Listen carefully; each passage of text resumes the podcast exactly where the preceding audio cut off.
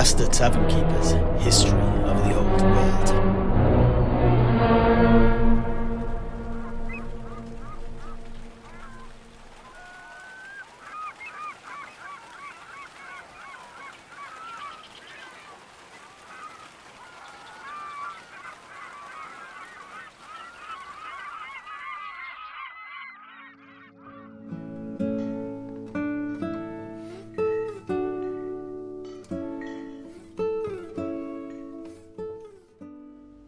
So, that is the giants of Albion as they are today.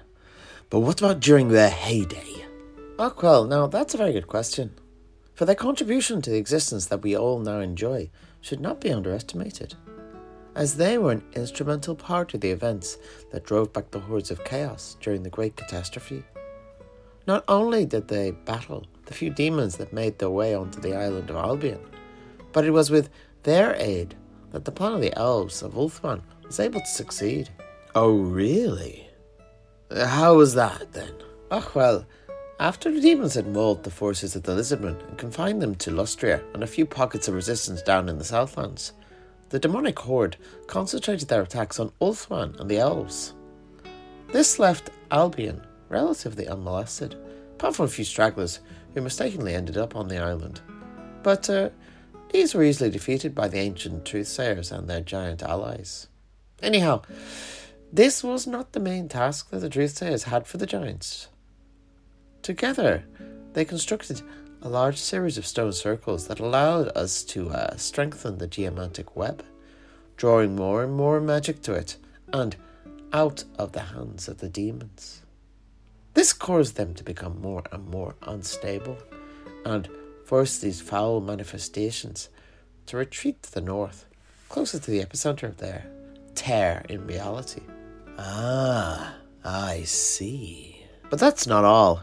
With all this magical energy bound but close at hand, we, the truth says, I mean, we were able to channel it into our spellcrafting and weave a veil of fog around the island, hiding and thus protecting the Ogham stones, uh, as we call those uh, menhirs, from demonic influence.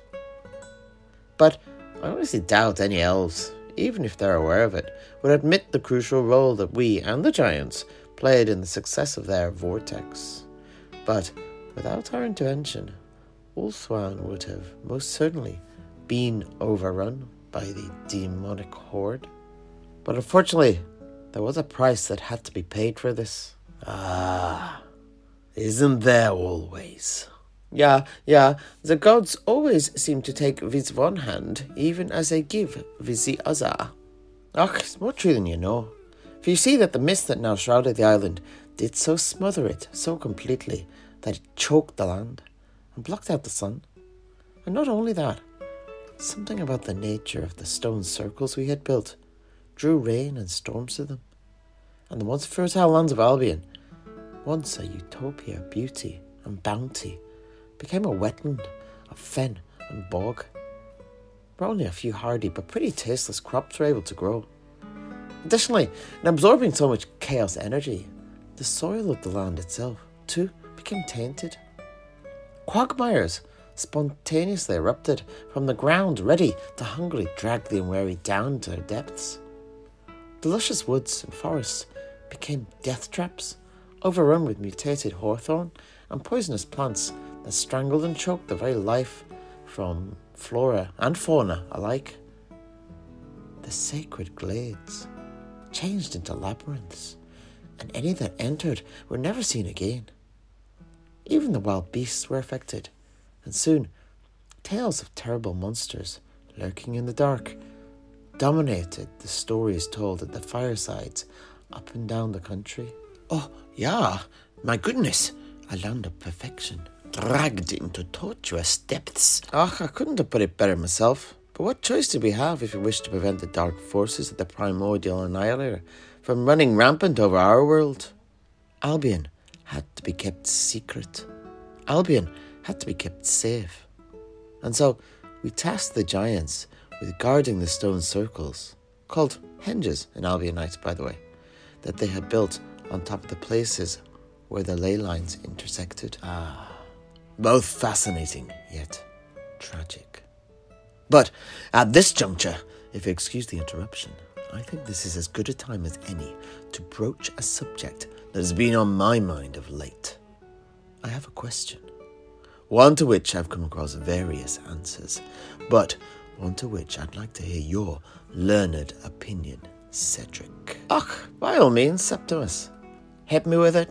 Now, in my studies, I have come across conflicting opinions with regards the origins of the different races. Were you taught such things back in Albion? I'm assuming you were, as you already said that the giants were a gift from the old ones.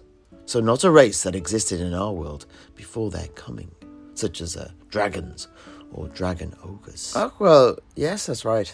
And indeed, it was something that was discussed, if only in the broadest of strokes, by our venerable tutors. Oh, really? Please, please, do go on. Well, as to the giants, in the oral tradition of the Truthsayers, I was taught that the old ones were said to have created them wholesale from the earth itself, in the image of men, but admittedly on a much, much grander scale. Oh, yeah, yeah. But what of we men ourselves then? Are we but creations of your ancient aliens, as you put it earlier? Ach, now, well, that's what I was taught, but not like the giants. In the seminary, they taught us that our uh, origins are more akin to that of dwarves and the elves, rather than the giants, who are more of a, how to say it, a spontaneous creation in response to an existential threat. Oh, yeah. What do you mean? I do not know the ancient creation myths of either the elves or the dwarves. Oh, do you not? Well, these two are referred to as the elder races, with the elves elevating their own position, as usual, by uh, calling themselves the eldest race, as you'd expect of them. Anyhow, they both got that moniker as their ascension to civilization preceded that of men. That said, though, the ancestors of the elves, the dwarves and men, were all seeded to our world by the old ones at the same time. Now, I always found the word seeded an unusual word choice, both then and now, but my tutor was most adamant in its use. I have yet to truly unravel its meaning, I suppose. Anyhow, we learned that from one of these uh, nascent seeds, the first true dwarves arose, and from the chosen of these came the gods of the dwarven pantheon. Of course, if you talk to a dwarf, they'll tell you that the first dwarves were birthed from the stone of the mountains themselves. Ah, yes. Oh, come on, Heinrich, you know that old uh, dwarven lullaby. That's the origin of that. You know the one. I am a dwarf and I'm digging a hole. Diggy, diggy hole. Diggy, diggy hole. I am a dwarf and I'm digging a hole. Diggy, diggy hole. Digging a hole. Oh, yeah. I'm uh, sorry, Master Tavern Keeper, but uh, I have no idea of what you are talking about. Oh, really?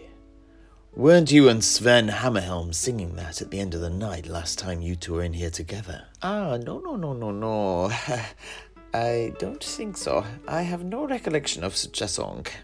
Ah, from what I've heard of you, Heinrich, uh, it's not so unusual.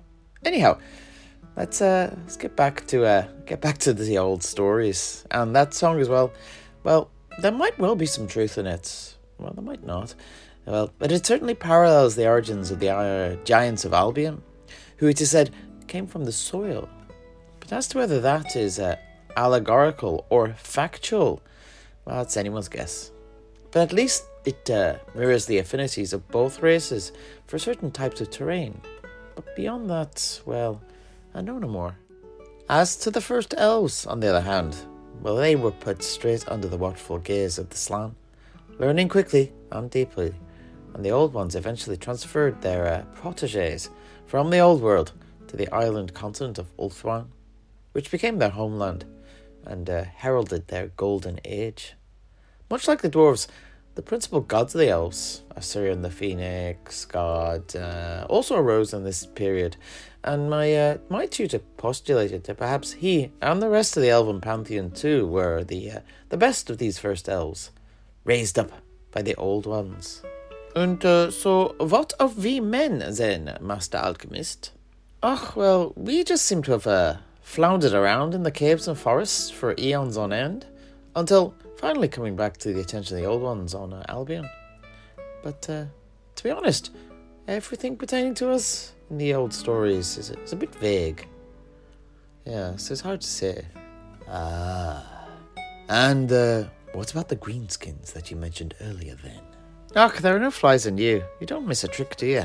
Ah, such are my proclivities, I'm afraid. Oh, well, it's a blessing, not a curse. Don't worry about it.